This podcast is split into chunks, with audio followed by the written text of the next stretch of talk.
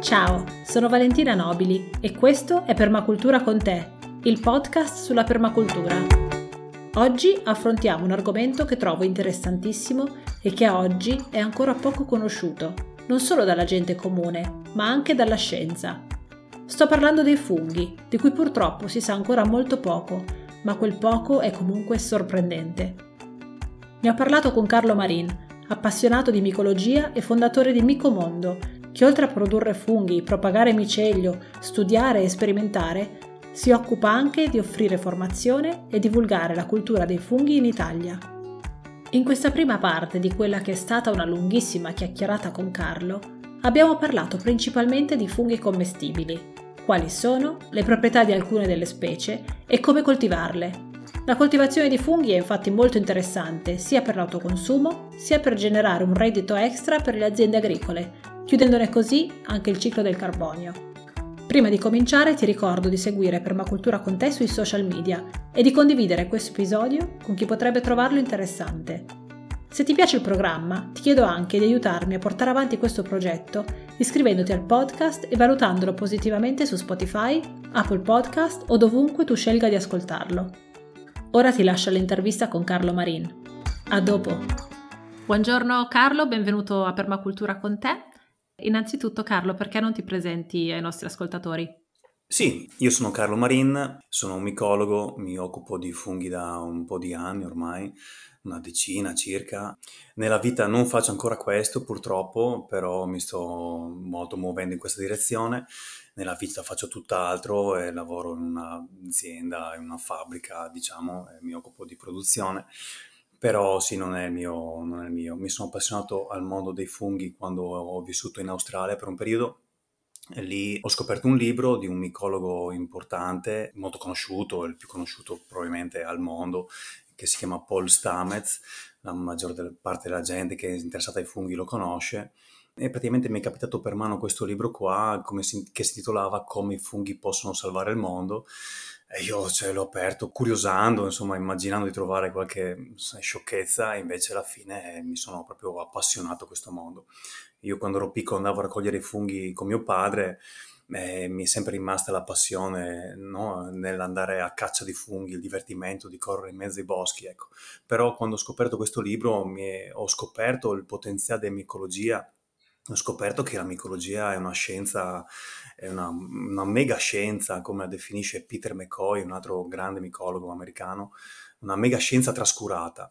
Si potrebbe fare veramente tanto con la micologia e al giorno d'oggi, soprattutto in, in Italia, dico io, non si, fa, non si, fa, molto. Si parla in Italia solamente di speciografia, per cui riconoscimento dei funghi, e si parla di micosi, di malattie causate dai funghi. Per quanto riguarda la micologia, sì, c'è molto poco ancora. E, mm, e, niente, per quello ho capito che c'era anche una grande possibilità e c'era anche un gran bisogno da parte della Terra, insomma, di avere più micologia a disposizione e da quella volta è nato il progetto Micomondo ci occupiamo praticamente io e Linda, la mia aiutante, ecco, cerchiamo di sviluppare appunto questa micologia a livello nazionale per adesso, per cui sto facendo corsi in giro dappertutto, sono felicissimo, c'è molto interesse a proposito della micologia, sta crescendo. Se sono qua è anche perché appunto c'è curiosità nei funghi e questo mi fa molto piacere. Assolutamente sì, e il mondo dei funghi è un mondo super appassionante, super interessante, super variato. Ed è una cosa che mhmm, quando l'ho scoperto mi ha proprio sorpreso, no? Perché ero abituata a vedere gli champignon al supermercato e a mangiare i porcini che, mi, che ogni tanto mi, mi porta mio papà. Eh, però insomma c'è tanto altro, no? Ci sono le micorrize, ci sono i funghi che si occupano della composizione, beh, di fatto tutti i funghi no? si occupano della composizione di materia vivente, eh, magari ci specifichi un po' quali sono eh, i tipi di funghi che ci sono e qual è il loro ruolo nel ciclo della, della vita, della natura. Sì, sì, dai, allora per, mm, per cominciare sì, si può, bisogna fare una grande divisione tra i funghi, insomma, Boh, a parte i macrofunghi e i microfunghi, no? Allora, i macrofunghi sono quelli che producono un corpo fruttifero grande che, mm, che a volte è commestibile, a volte è molto velenoso, insomma.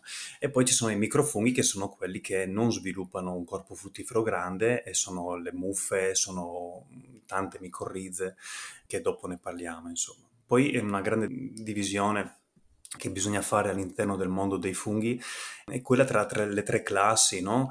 che sono appunto i, i, simbionti, i funghi che, sono, che per fruttificare devono obbligatoriamente andare in simbiosi con delle piante in genere, poi ci sono i saprofiti, o saprotrofi che dir si voglia, che sono i funghi che si nutrono delle sostanze che trovano già nel sottosuolo di un bosco in genere e poi ci sono i parassiti che sono quelli che appunto attaccano altri organismi viventi per in genere ucciderli o debilitarli per poi nutrirsene insomma.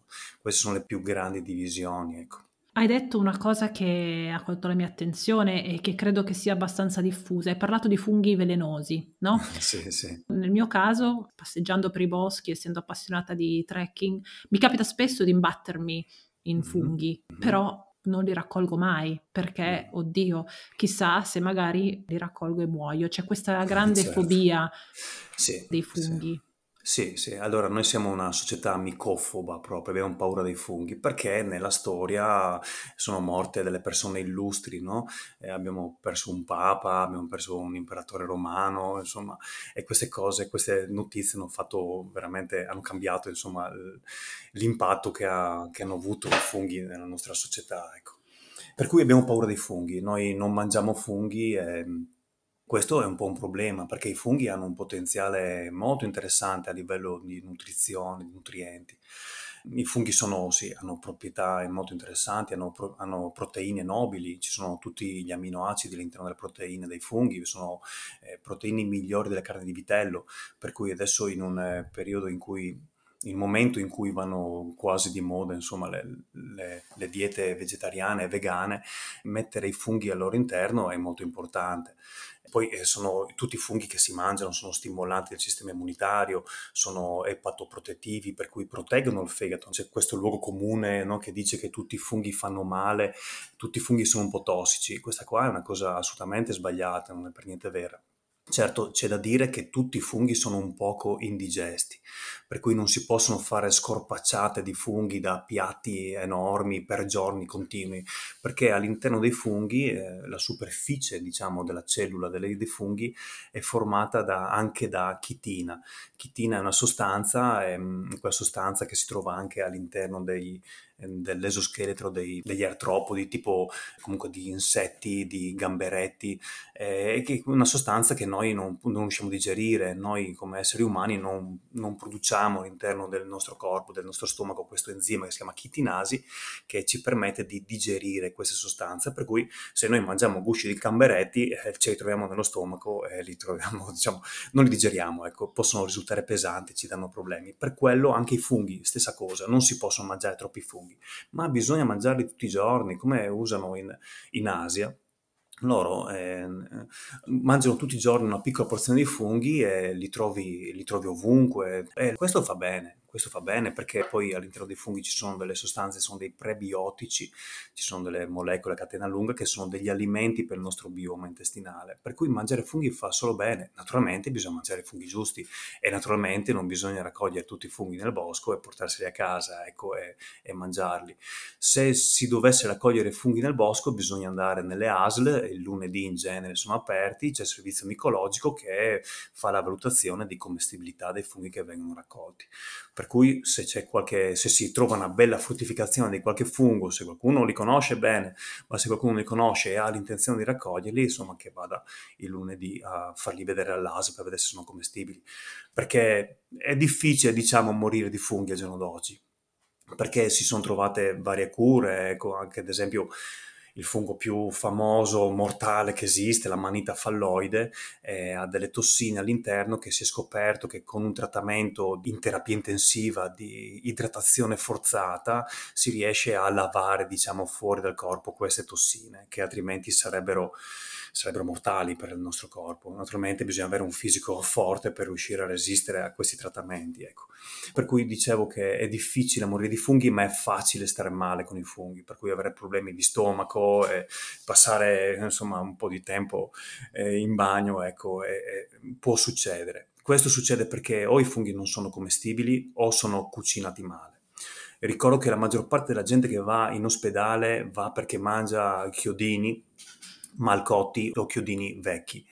I chiodini sono un fungo che in natura è anche parassita, per dire, sono funghi che attaccano le piante, uccidono le piante per nutrirsene, però sono molto comuni, si trovano veramente dappertutto, in autunno crescono veramente ovunque, per cui si possono raccogliere, tanta gente li raccoglie, tanta gente li prepara però per fortuna insomma sappiamo che i chiodini devono essere trattati in una certa maniera, per cui bisogna cucinarli, bollirli, buttare via l'acqua, così le tossine idrosolubili presenti nel fungo vengono lavate via e dopo bisogna cucinarli a lungo in padella, per cui anche le tossine termolabili si distruggono e diventa così commestibile questo alimento. La maggior parte della gente che va in ospedale è perché mangia chiodini mal cotti tutto lì. Qualcuno sì, finisce anche perché mangia dei funghi che non sono commestibili, perché si sono fidati, perché hanno mangiato dei funghi che gli, sem- gli ricordavano qualche altro fungo. Ci sono dei funghi che si mimetizzano e eh, sembrano veramente buoni, profumati, al sapore sembrano dolciastri anche, per cui dici questo qua non può essere velenoso. Però attenzione, ce ne sono certi c'è un fungo chiamato leperfid, ad esempio, che è, è, pericolosissimo perché è bello, è grande, è sano, è profumato, lo mangi e finisci in ospedale con crampi, insomma, non, non indifferenti nella pancia. Come quando si raccolgono le erbe spontanee, ovviamente bisogna avere una conoscenza di base che ci permetta di farlo in modo sicuro. Quindi facciamolo, ma facciamolo in modo informato, insomma. Però la micologia non, non, si ferma qui, qui stiamo parlando di funghi fruttiferi che sono quindi eh, quello che raccogliamo è di fatto il frutto di tutto un sistema che sta nel sottosuolo, un sistema di radici e poi mi spieghi bene anche magari che altro c'è lì sotto, però insomma c'è anche tutto un altro universo, altre, altri tipi di funghi che mi piacerebbe esplorare con te, raccontami un po'. Beh, i funghi sì, quello che noi mangiamo effettivamente è solamente il corpo fruttifero dell'organismo vero e proprio che è il fungo. Il fungo è formato, ha una struttura molto curiosa, è molto semplice alla fine dei conti, non è per niente complicato come un essere umano. Noi abbiamo tanti sistemi, abbiamo un sistema digerente, sistema nervoso, sistema circolatorio, abbiamo le ossa, i muscoli, abbiamo tutte cellule dedicate a ogni funzione. All'interno dei funghi questo non esiste. I tessuti fungini sono i tessuti che compiono tutte le funzioni all'interno del fungo, sia all'interno del sottosuolo che all'interno del corpo fruttifero. Poi assumono varie forme, si conformano prendono una struttura particolare, per cui creano questo macrofungo che ha delle forme particolari, però effettivamente le cellule sono sempre quelle praticamente. Cosa succede? Nel sottosuolo il fungo vero e proprio si comporta crescendo in una maniera diciamo vegetativa, no? è come se fossero delle piccole radici che si sviluppano, corrono all'interno del suolo e vanno a, a scontrarsi, a trovare, vanno a cercare insomma nutrienti, vanno a trovare simbiosi che, si, che possono creare e c'è tutto un movimento sottoterra molto molto importante i funghi vanno in simbiosi con le piante, appunto, vanno in simbiosi con dei batteri, vanno in simbiosi con altri funghi. E sottoterra c'è un movimento, c'è quasi una guerra, insomma, c'è chi si fa la lotta per il territorio, per, per mangiarsi quel pezzettino di legno che è caduto nel sottosuolo, qualche fungo si nutre di altri insetti, ad esempio, o di nematodi, ci sono i funghi che vivendo nella lettiera del bosco, eh, che la lettiera del bosco è, mh, mm, non ha molto azoto al suo interno, tanto carbonio perché sono tutti residui di rami, di foglie, per cui c'è poco azoto. E cosa fanno? I funghi sono specializzati nel prendere questo azoto dagli animaletti che ci sono. I nematoti sono degli animaletti che i funghi spesso se ne nutrono, certi funghi, eh, ovviamente ehm, per cui eh, hanno delle piccole trappole, hanno dei piccoli lazzi che quando passa un, un nematode al suo interno, questo si gonfia e, e, il fungo ha intrappolato questo nematode di cui dopo si nutre ricavando così l'azoto di cui ha bisogno, insomma.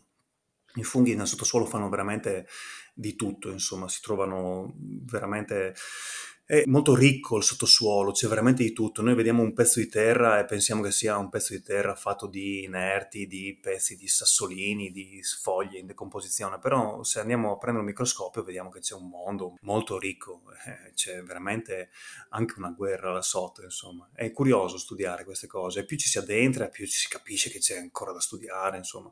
Io infatti cioè, sono incuriosito da tutto quello che c'è nel sottosuolo, sinceramente, però già studiare di funghi non ce la farò mai, insomma, a finire di studiare di funghi, perché c'è veramente tanto da imparare, no? Un mondo immenso e super interessante. Mm-hmm. E come possiamo, noi in una progettazione in permacultura, come possiamo inserire i funghi nel nostro sistema in modo da arricchirlo? Allora, naturalmente dipende dal sistema che andiamo a progettare, insomma, no? la, la, permacultura è progettazione del territorio e dipende cosa si vuole fare. Se noi vogliamo fare un bosco, se vogliamo fare un orto, ovviamente. I funghi che vanno all'interno del bosco non sono gli stessi che vanno nell'orto e viceversa. Ci sono tante cose che si possono fare con i funghi, eh, ci sono tante maniere di produrli per mangiarli e tante maniere di utilizzarli a nostro favore, anche senza avere dei copi fruttiferi dopo di cui nutrirci, insomma. Faccio un esempio, nel bosco nel bosco noi abbiamo, eh, se abbiamo un bosco di latifoglie, dico che sono i legni più facili per i funghi da essere digeriti, noi possiamo, magari abbiamo delle potature, possiamo utilizzare queste potature per produrre dei funghi saprofitti, no? i funghi quelli che si nutrono appunto del legno. E questo è interessante perché può, possiamo sviluppare vari tipi di funghi saprofiti. Allora, i funghi saprofiti sono i funghi quelli che si coltivano, eh, per cui non hanno bisogno di simbiosi, sono macrofunghi, per cui se noi gli diamo un alimento loro fruttificano. Tra questi funghi ricordo le, i Pleurotus striatus, ricordo tutti i funghi che crescono sui legni, sui tronchi dei legni, per cui abbiamo le varie famigliole, foliota che siano, non so, ce ne sono veramente tanti. Gli shiitake sono dei funghi lignicoli, gli shiitake sono funghi molto conosciuti, adesso per fortuna si comincia a trovarli anche nei supermercati, costano ancora tanto, costano troppo perché purtroppo si sta dietro le leggi del mercato, però tra un poco i prezzi scenderanno quando ci sarà una produzione maggiore, insomma. Non sono funghi difficilissimi da coltivare e sono funghi che hanno delle proprietà molto interessanti. Pensa che c'erano due città in Cina due città dove non capivano come mai non avevano problemi di tumore o di malattie cardiovascolari in quella zona lì e sono andati a studiare queste zone e hanno scoperto che erano le zone dove coltivavano shiitake per cui si nutrivano quasi ogni giorno diciamo di shiitake. È un fungo medicinale, è un fungo che ha dei poteri molto, molto interessanti, per cui oltre alle varie proprietà che hanno tutti i funghi, hanno delle proprietà che sono, vanno a nostro favore, sono, hanno delle proprietà antitumorali, sono funghi che bisogna implementare nella nostra dieta. Gli shiitake, curiosità, sono anche come anche altri funghi, però sono, loro sono diciamo, gli eletti per, per, essere degli accumulatori di vitamina D. No? Abbiamo noi una vita sempre più sedentaria, siamo chiusi negli uffici e questo fungo, se esposto eh, durante l'essiccatura, diciamo, al sole, trasforma la sua vitamina D, la trasforma in vitamina D, rendendo una vitamina D, insomma, disponibile eh, subito per, per l'essere umano, ecco. Per cui si può usarli a vantaggio nostro anche di quello, insomma, invece di andare a comprare della vitamina D sintetica, insomma, una vitamina D naturale sicuramente è migliore, ecco. E poi sono deliziosi. E poi sono deliziosi, certo, città che sono buonissime. Curiosità non cresce da noi, cioè non è ancora stato trovato nel bosco, da noi, da noi si può coltivare, però da noi nei nostri boschi non esce ancora. Strano perché le spore comunque le produce e i funghi shiitake spesso vengono prodotti all'interno del bosco e mi chiedo come mai questa cosa non è ancora avvenuta. Ci sono state altre contaminazioni di altri funghi che sono esotici, diciamo, e si sono stabiliti nel nostro territorio. Però il shiitake ancora non è stato, a meno che io sappia, non è ancora stato trovato in natura. Curiosità, da studiare anche questa cosa. Una delle tantissime cose da studiare sì. sui funghi.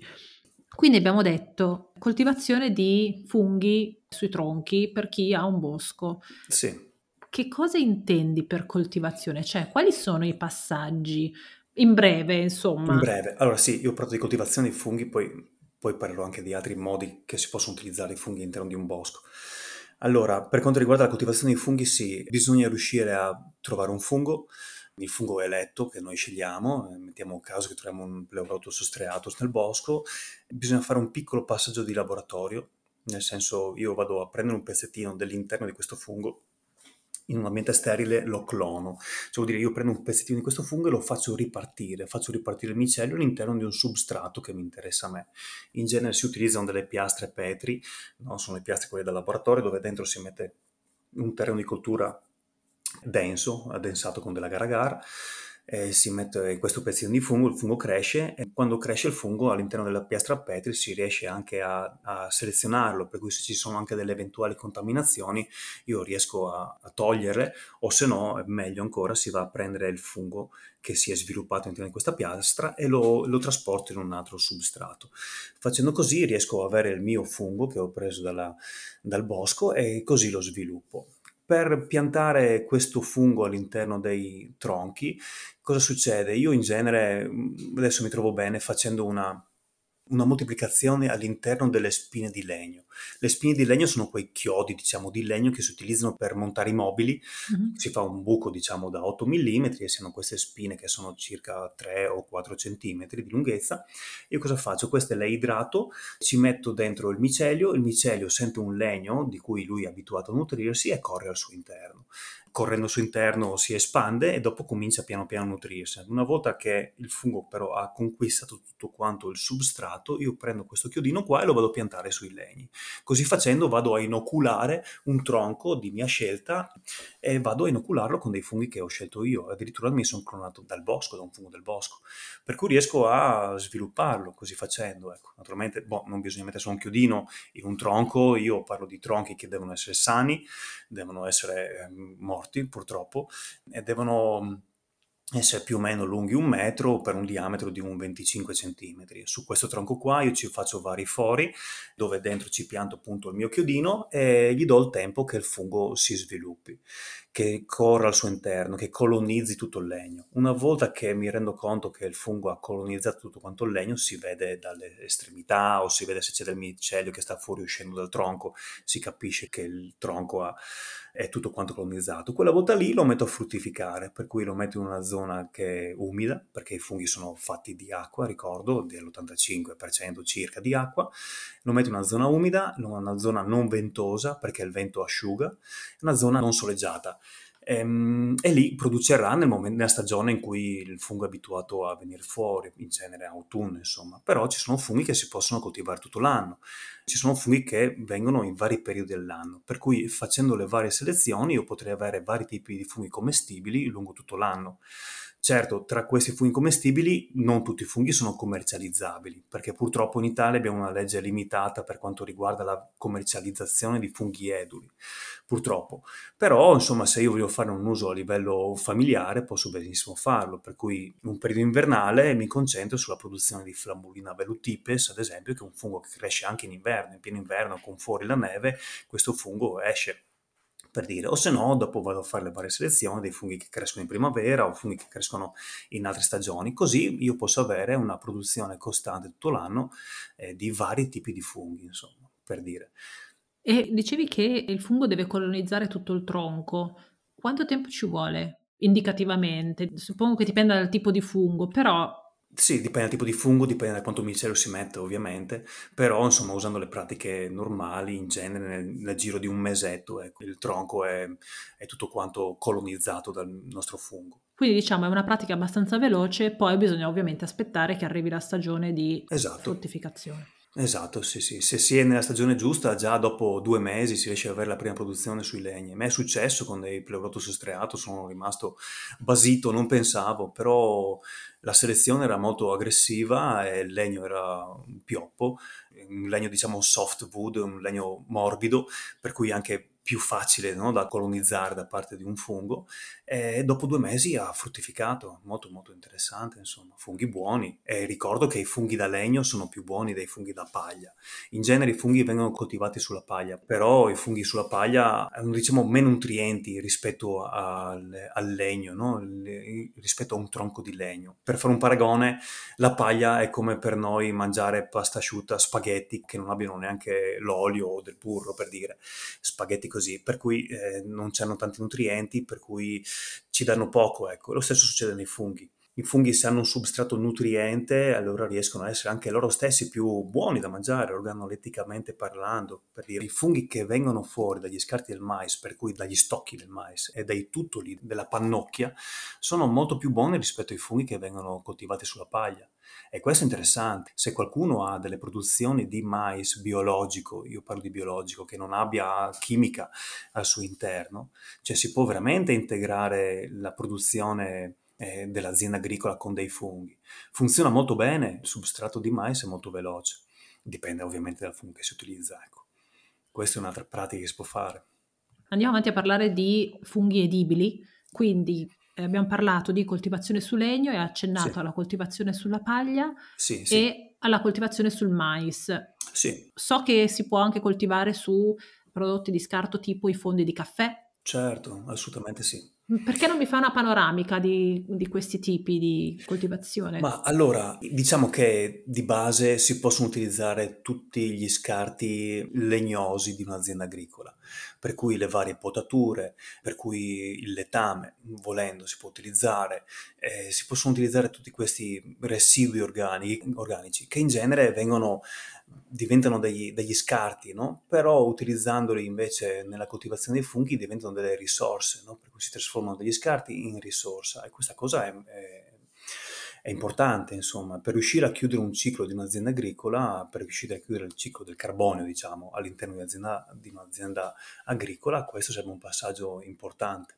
Poi il substrato esausto dalla produzione di funghi diventa a sua volta cibo per i lombrichi o cibo per le piante eh, direttamente, si può mettere direttamente nel campo o fare un lombricompost, questo è interessante. Però sì, come dicevo, ci sono tanti scarti agricoli che si possono utilizzare, si possono utilizzare eh, appunto i fondi di caffè. I fondi di caffè sono un nutriente molto ricco, anche troppo ricco, c'è troppo azoto all'interno del fondo di caffè, per cui bisogna sempre allungarlo con della paglia, direi, perché la paglia è diciamo principalmente carbonio, si fa metà paglia e metà fondo di caffè e poi si va a correggere leggermente la, l'acidità del caffè, si usano del carbonato di calcio in genere per riuscire a pareggiare il pH e dopo da lì si hanno delle ottime produzioni. Io ho prodotto Pleurotus striatus, ho prodotto shiitake e volevo partire con una produzione di funghi in passato da fondi di caffè, dato che in Italia abbiamo fondi di caffè come, come caramelle, insomma, non so, ce n'è veramente tanto. Poi io abito in Friuli, eh, Trieste è la città dove c'è il maggior consumo pro capite di caffè, per dire. Cioè, c'è tantissimo caffè. Io ho collaborato con un'azienda che fa vending, cioè che ha le macchinette, i distributori di caffè e li va a mettere nelle varie aziende e loro mi portavano i fondi di caffè di cui avevo bisogno, ho fatto un esperimento e ha funzionato benissimo. Ho detto guarda che bene, faccio una produzione di funghi dai fondi di caffè, è tutto pronto, basta solo insomma, lavorarlo un po' Il problema è che sono andato appunto in Camera di Commercio e mi hanno detto che guarda che i fondi di caffè sono un rifiuto, per cui non può essere utilizzato per fare produzione di funghi.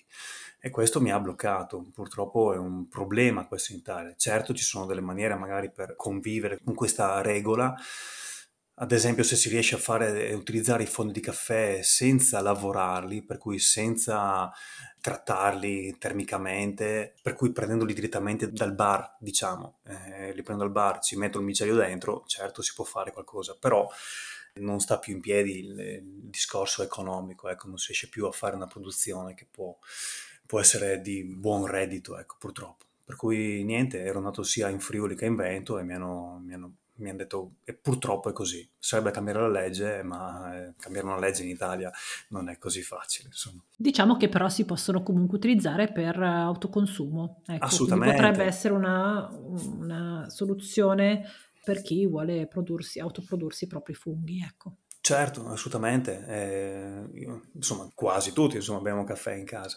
Io li metto in un barattolo prima che parta altre, partano muffe, insomma, cerco di utilizzarli, per cui li, li aggiungo nel mio substrato, paglia, cippato che sia, insomma, eh, li aggiungo e mm, controllo il pH e, e, niente, faccio le mie produzioni di funghi e produce bene. I funghi che vengono fuori dai fondi di caffè sono veramente buoni. Ho fatto i pleurotus e i shiitake come accennavo prima, però non sono paragonabili con, con quelli che vengono sulla paglia. In shiitake si sente molto la differenza. Dicevi, il procedimento suppongo che sia simile a quello che utilizzi per coltivarli sui tronchi, quindi prendi eh, in laboratorio, moltiplichi o fai crescere il micelio e dopo lo inoculi nel, nel substrato. Esatto, non serve comunque avere un laboratorio per fare funghi, eh, il laboratorio serve per fare delle clonazioni, per, serve per prodursi il proprio micelio, serve per, eh, per fare degli esperimenti, insomma, per mettere anche in lotta tra di loro vari tipi di funghi. Sto facendo degli esperimenti, ad esempio, per cercare di combattere l'armillaria mellea, no? il, il chiodino. Sto cercando di capire qual è il fungo che gli fa male, non che lo tiene lontano. E sto avendo dei buoni risultati col tricoderma, la nostra muffa, che chiamiamo muffa grigia, verde. È una muffa che riesce ad isolare, riesce a bloccare il, l'armillaria mellea, per cui se qualcuno ha un terreno dove vuole piantumare delle piante, un frutteto, qualcosa, dove c'è però l'armillaria mellea, è un grosso problema, è un grosso problema, per cui io consiglierei prima di trattarlo con del tricoderma. Il tricoderma si trova anche nei consorzi agrari, insomma. Per cui prima aggiungere del substrato di cui anche il tricoderma può nutrirsi, per cui magari mescolare il terreno, aggiungerci delle pacciamature, aggiungerci del cipato, della paglia e dopo aggiungere questo tricoderma. Il tricoderma riesce, non dico a uccidere l'armillaria mellea, però riesce a isolarla, riesce a bloccarla per cui mh, questo tricoderma è molto interessante. Si possono anche micorizzare certe piante direttamente col tricoderma. Sono delle pratiche molto molto interessanti che se no, se arriva l'armillaria non si può fare niente. Se l'armillaria tocca una pianta, questa pianta è destinata a morire nel giro di uno o due anni proprio, non se ne fa niente. È un, un grosso problema. Chi ha fruttetti sa cosa, di cosa sto parlando, insomma. Certo, interessante che tu stia portando avanti anche questa, questa ricerca, quindi... Eh, sì, per tornare al discorso di prima, per quanto riguarda la produzione, sì, appunto il laboratorio serve per fare queste cose qua, ecco, per, per divertirsi un pochino, sono i miei giochetti, insomma, le mie piastre petrici, insomma, vedo le battaglie, faccio il tifo per uno o per quell'altro, insomma, è il mio piccolo mondo, ecco, ed è divertente, divertente, mi piace, è interessante, secondo me sono cose che sarebbero anche da insegnare alle scuole superiori, ma qua apro un'altra, un'altra parentesi che si potrebbe parlare per molto tempo, ma tralasciamo, insomma. La micologia non viene neanche insegnata, viene poco insegnata anche all'università, insomma, se uno vuole fare micologia eh, non è facile, ecco, non è facile in Italia purtroppo, bisogna andare all'estero per fare micologia approfondita, ecco. Per cui il laboratorio, si dicevo, serve solo per, non so, solo, serve per fare questi esperimenti, serve per clonare il fungo, per andare a prendere un fungo selvatico, e riuscire a impadronirsene, riuscire a, a, a controllare questo fungo, avercelo in una piastra petri che dopo verrà utilizzata nel momento giusto, ecco.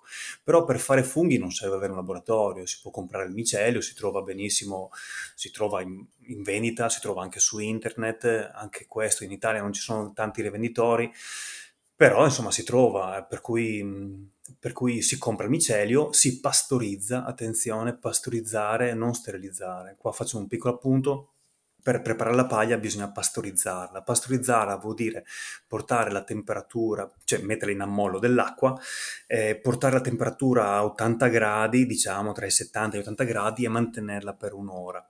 E così si pastorizza. La sterilizzazione invece avviene a 121 gradi, ma è una cosa che si usa in laboratorio. C'è una grande differenza che praticamente la pastorizzazione non va a eliminare tutti gli eventuali patogeni che ci sono all'interno del substrato, però va a mantenere i batteri termofili che sono quelli che non danno problemi nella nostra produzione di funghi.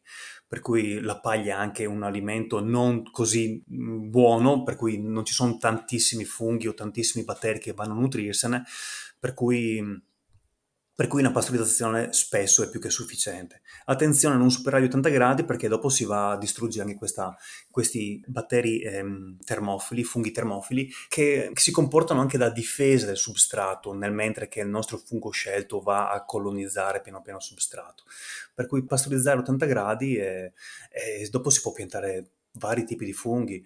Se uno vuole cominciare con i funghi, io consiglio di usare il Pleurotus striatus cercatevi il miceo di Pleurotus striatus, è un fungo facile, molto aggressivo, che cresce su vari tipi di legni, su vari tipi di substrati e dà buone, buone soddisfazioni, insomma, è un fungo buono da mangiare, molto buono secondo me. Bisogna saperlo preparare un pochino, perché è un fungo che butta fuori un po' di acqua, è un fungo che se lo cucini, non cucini bene, insomma, non sprigiona tutti i suoi sapori. Io l'ho fatto in tempura, ed è fantastico, anche i miei bambini, ho tre bambini piccoli, loro se li mangiano, incredibilmente sono riuscito a far mangiare ai bambini i miei funghi, venivano a cercarseli, per cui si può fare benissimo una pastella con dei, della farina di ceci e acqua e basta, per cui si frigge dei pezzettini di fungo, si mettono, si preparano e vengono fuori eccezionali. Pleurotus striatus forever.